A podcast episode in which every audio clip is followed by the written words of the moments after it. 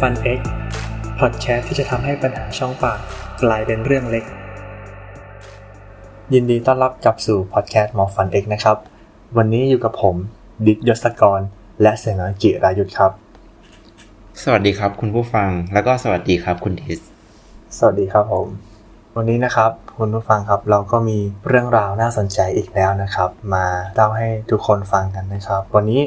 เราจะมาในเรื่องของแปรงฟันแห้งนะครับ แปรงฟันแห้งเนี่ยครับคุณผู้ฟังครับอาจจะเคยได้ยินกันมาบ้างแล้วละครับ ซึ่งหลาย ๆ คนเนี่ยอาจจะรู้สึกว่าแปรงฟันแห้ง มันรู้สึกค่อนข้างเป็นอะไรที่ไม่ค่อยคุ้นชินใช่ไหมครับ อาจจะรู้สึกว่าเออมันจะสะอาดจริง ๆ หรอ มันไม่ต้องบ้วนน้ำมันจะทำอย่างนั้นได้จริง ๆ หรอนะครับวันนี้เราก็จะมาเล่าให้ทุกคนฟังนะครับ ถึงข้อดีของการแปรงฟันแห้งกันนะครับ แล้วก็อยากจะแนะนำให้ทุกคนเนี่ยหันมาแปรงฟันแห้งด้วยกันครับ แต่ก่อนอื่นนะครับก็อยากจะ เล่าเกี่ยวกับเรื่องโรคฟันผุก่อนละกัน เพราะว่าเรื่องโรคฟันผุกับการแปรงฟันแห้งเนี่ยมันมีความสัมพันธ์กันเลยทีเดียวนะครับ เดี๋ยวเรื่องนี้เดี๋ยวให้สน้อยเล่าก่อนเลยครับครับคุณดิสโรคฟันผุเนี่ยมันคือกระบวนการที่เกิดจากการสลายแร่ธาตุของฟันมากกว่ากระบวนการคืนกลับแร่ธาตุของฟันนะครับ คุณผู้ฟัง ซึ่งองค์ประกอบที่ทำให้เกิดโรคฟันผุเนี่ยมีทั้งหมด 4 อย่างนะครับ ก็คือ 1 คือผิวของฟัน 3 คือน้ำตาลสำหรับแบคทีเรียที่จะเอาไปใช้ในการสร้างอาหารนะครับ แล้วก็ 4 คือระยะเวลาที่นานพอที่จะทำให้เกิดโรคฟันผุครับผม โดยการแปรงแห้งเนี่ยมีจุดประสงค์หลักก็คือ เพื่อที่จะทำให้ฟูออไรด์อยู่ในช่องปากในระยะเวลาที่นานพอ เพื่อจะให้ออกฤทธิ์ได้นะครับ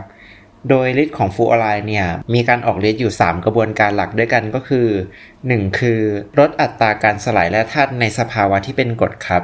2. ก็คือกระตุ้นกระบวนการคืนกลับของแร่ธาตุและ 3 ก็คือสามารถยับยั้งเอนไซม์ของแบคทีเรียได้ครับ ดังที่บอกไปนะครับว่าโรคฟันผุเนี่ยมันเกิดจากการที่มีการสลายแร่ธาตุมากกว่าการคืนกลับของแร่ธาตุ ซึ่งณปัจจุบันเนี่ยฟูออไรด์เป็นสารตัวเดียวที่มีคุณสมบัติทั้งยับยั้งการสลายแร่ธาตุและส่งเสริมการคืนกลับของแร่ธาตุครับ ซึ่งจะทำให้ลดการเกิดโรคฟันผุนะครับคุณผู้ฟัง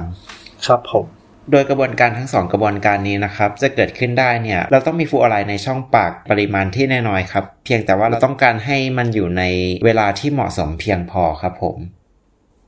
โดยเมื่อเราแปรงฟันนะครับ น้ำลายของเราและของเหลวในคราบจุลินทรีย์เนี่ยจะเป็นแหล่งสะสมของฟลูออไรด์เพื่อให้ปล่อยออกมาในปริมาณที่น้อยแต่ว่าออกมาเป็นระยะเวลานานๆครับผม หากเราบ้วนปากหลังแปรงฟันด้วยน้ำในปริมาณที่เยอะ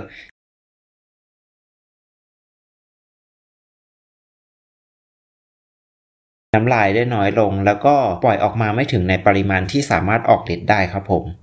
โดยฟูออไรด์เนี่ยจะเข้มข้นมากในช่วงเวลาครึ่งชั่วโมงแรกหลังแปรงฟันนะครับผม นอกจากนี้นะครับ ยังมีการศึกษาประสิทธิภาพของฟูออไรด์ในการบ้วนน้ำตามหลังการแปรงฟันนะครับผม เขาพบว่าการบ้วนน้ำหนึ่งครั้งเนี่ยจะมีปริมาณฟูออไรด์ลดลง 1-2 เท่า การบ้วนน้ำสองครั้ง จะมีปริมาณฟูออไรด์ลดลง 4-5 เท่า เมื่อเทียบกับการไม่บ้วนน้ำเลยนะครับ หากมีการดื่มน้ำหรือการกินอาหารหลังจากการแปรงฟันนะครับปริมาณฟลูออไรด์เนี่ยจะลดลง 12-15 เท่าเมื่อเทียบกับการแปรงฟันเฉยๆเลยนะครับซึ่งปริมาณฟลูออไรด์ที่ลดลงหลังจากการแปรงฟันนี้นะครับ มันมีผลต่อการเกิดโรคฟันผุนะครับ มีงานวิจัยที่สำรวจถึงความสัมพันธ์ระหว่างการเกิดโรคฟันผุและการบ้วนน้ำหลังแปรงฟัน เขาพบว่ากลุ่มอาสาสมัครวิจัยที่มีการบ้วนน้ำเยอะ หรือการบ้วนน้ำบ่อยหลังจากการแปรงฟันเนี่ย มักมีปริมาณฟันผุในช่องปาก เยอะกว่ากลุ่มที่ไม่บ้วนน้ำหรือบ้วนน้ำด้วยปริมาณน้อยเพียงครั้งเดียวครับผม จากที่กล่าวไปนะครับ ก็จะเป็นเหตุผลที่สนับสนุนให้เกิดแนวคิดการแปลงแห้งขึ้นมานะครับ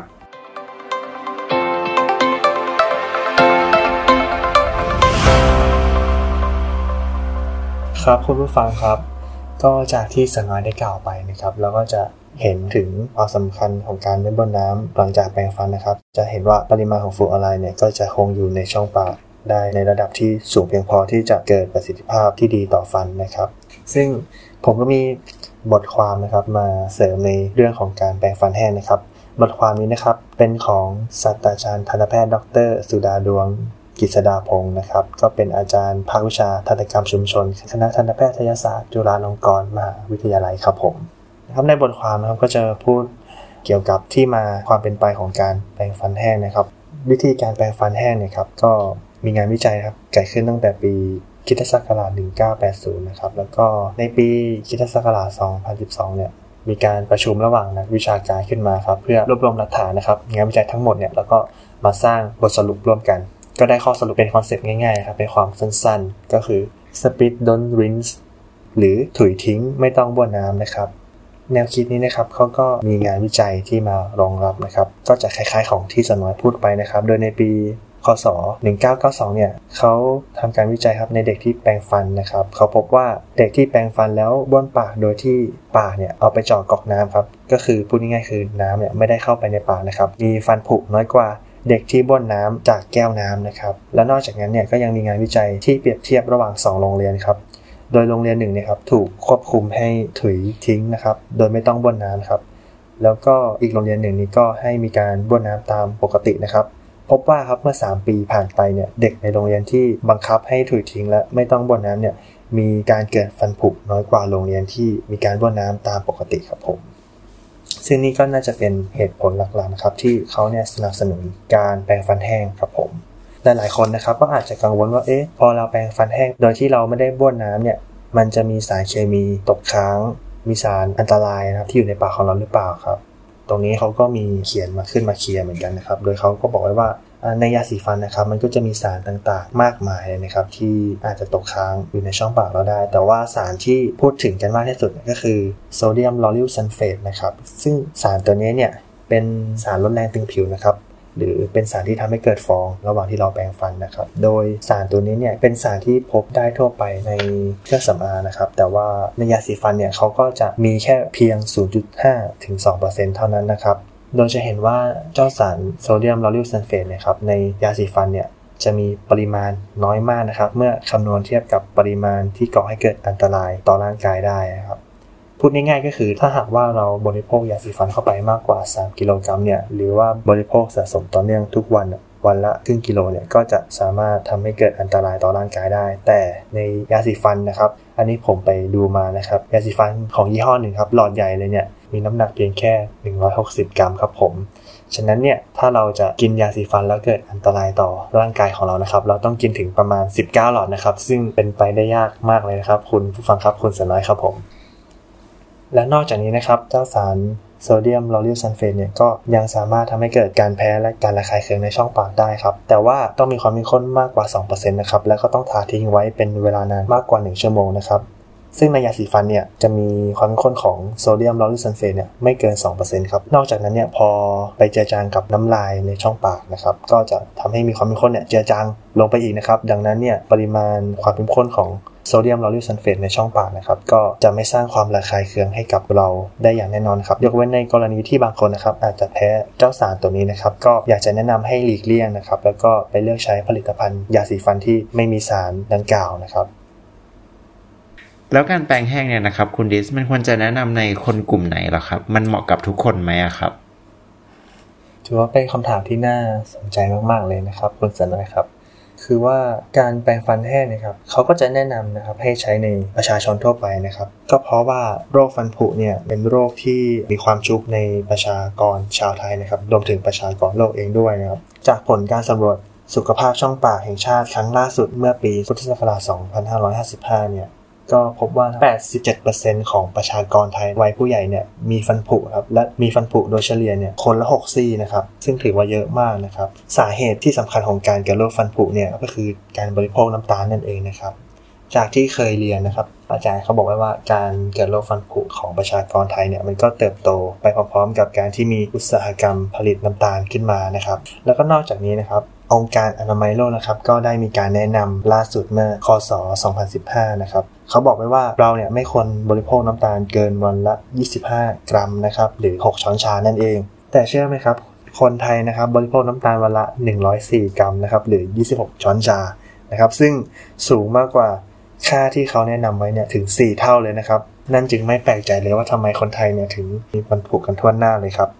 การแปรงฟันแห้งนะครับ จึงเป็นวิธีที่แนะนำให้คนทั่วไปเนี่ยทำกันนะครับ โดยเฉพาะในคนที่มีฟันผุมาก ๆ นั่นเองครับผม อย่างไรก็ตามนะครับ การแปรงฟันแห้งเนี่ยก็อาจจะไม่จำเป็นสำหรับบางคนที่ไม่มีฟันผุเลยนะครับ หรือบางคนที่อาจจะไม่กินน้ำตาลเลยนั่นเองครับผม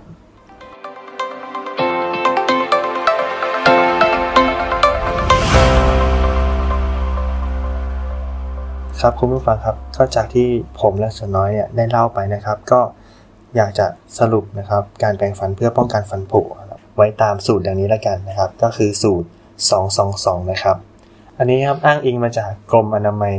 กระทรวงสาธารณสุขนะครับเขาบอกไว้ว่าแปรงฟันสูตร 222 รหัสลับฟันดีนะครับสองแรกนะครับก็คือแปรงฟันอย่างน้อยนะครับ วันละ 2 ครั้งนะครับ ตอนเช้าแล้วก็ก่อนนอนนะครับ เพื่อเป็นการลดการสะสมของจุลินทรีย์ในช่องปากนั่นเองนะครับ แล้ว นอกจากนี้เนี่ยยังมีงานวิจัยเพิ่มเติมนะครับ บอกไว้ว่าการแปรงฟัน 2 ครั้งต่อวันเนี่ยมีประสิทธิภาพในการป้องกันฟันผุเพิ่มขึ้น 14%นะครับเมื่อเทียบกับการแปรงฟัน 1 ครั้งต่อวันครับผม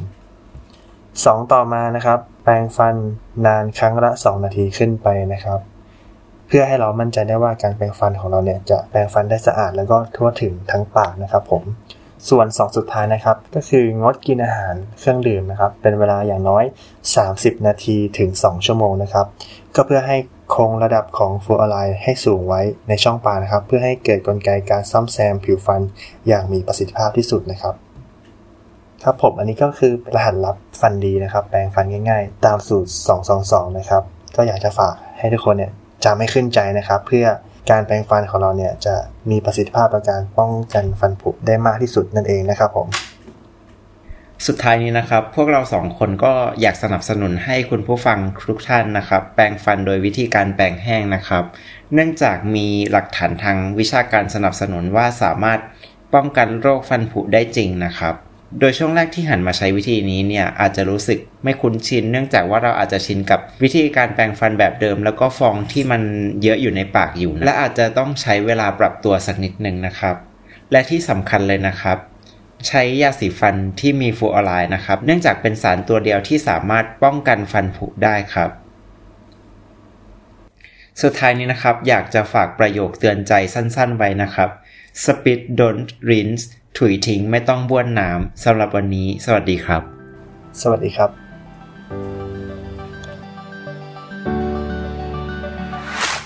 หมอฟันเอ็กพอดแคสต์ที่จะทำให้ปัญหาช่องปากกลายเป็นเรื่องเล็ก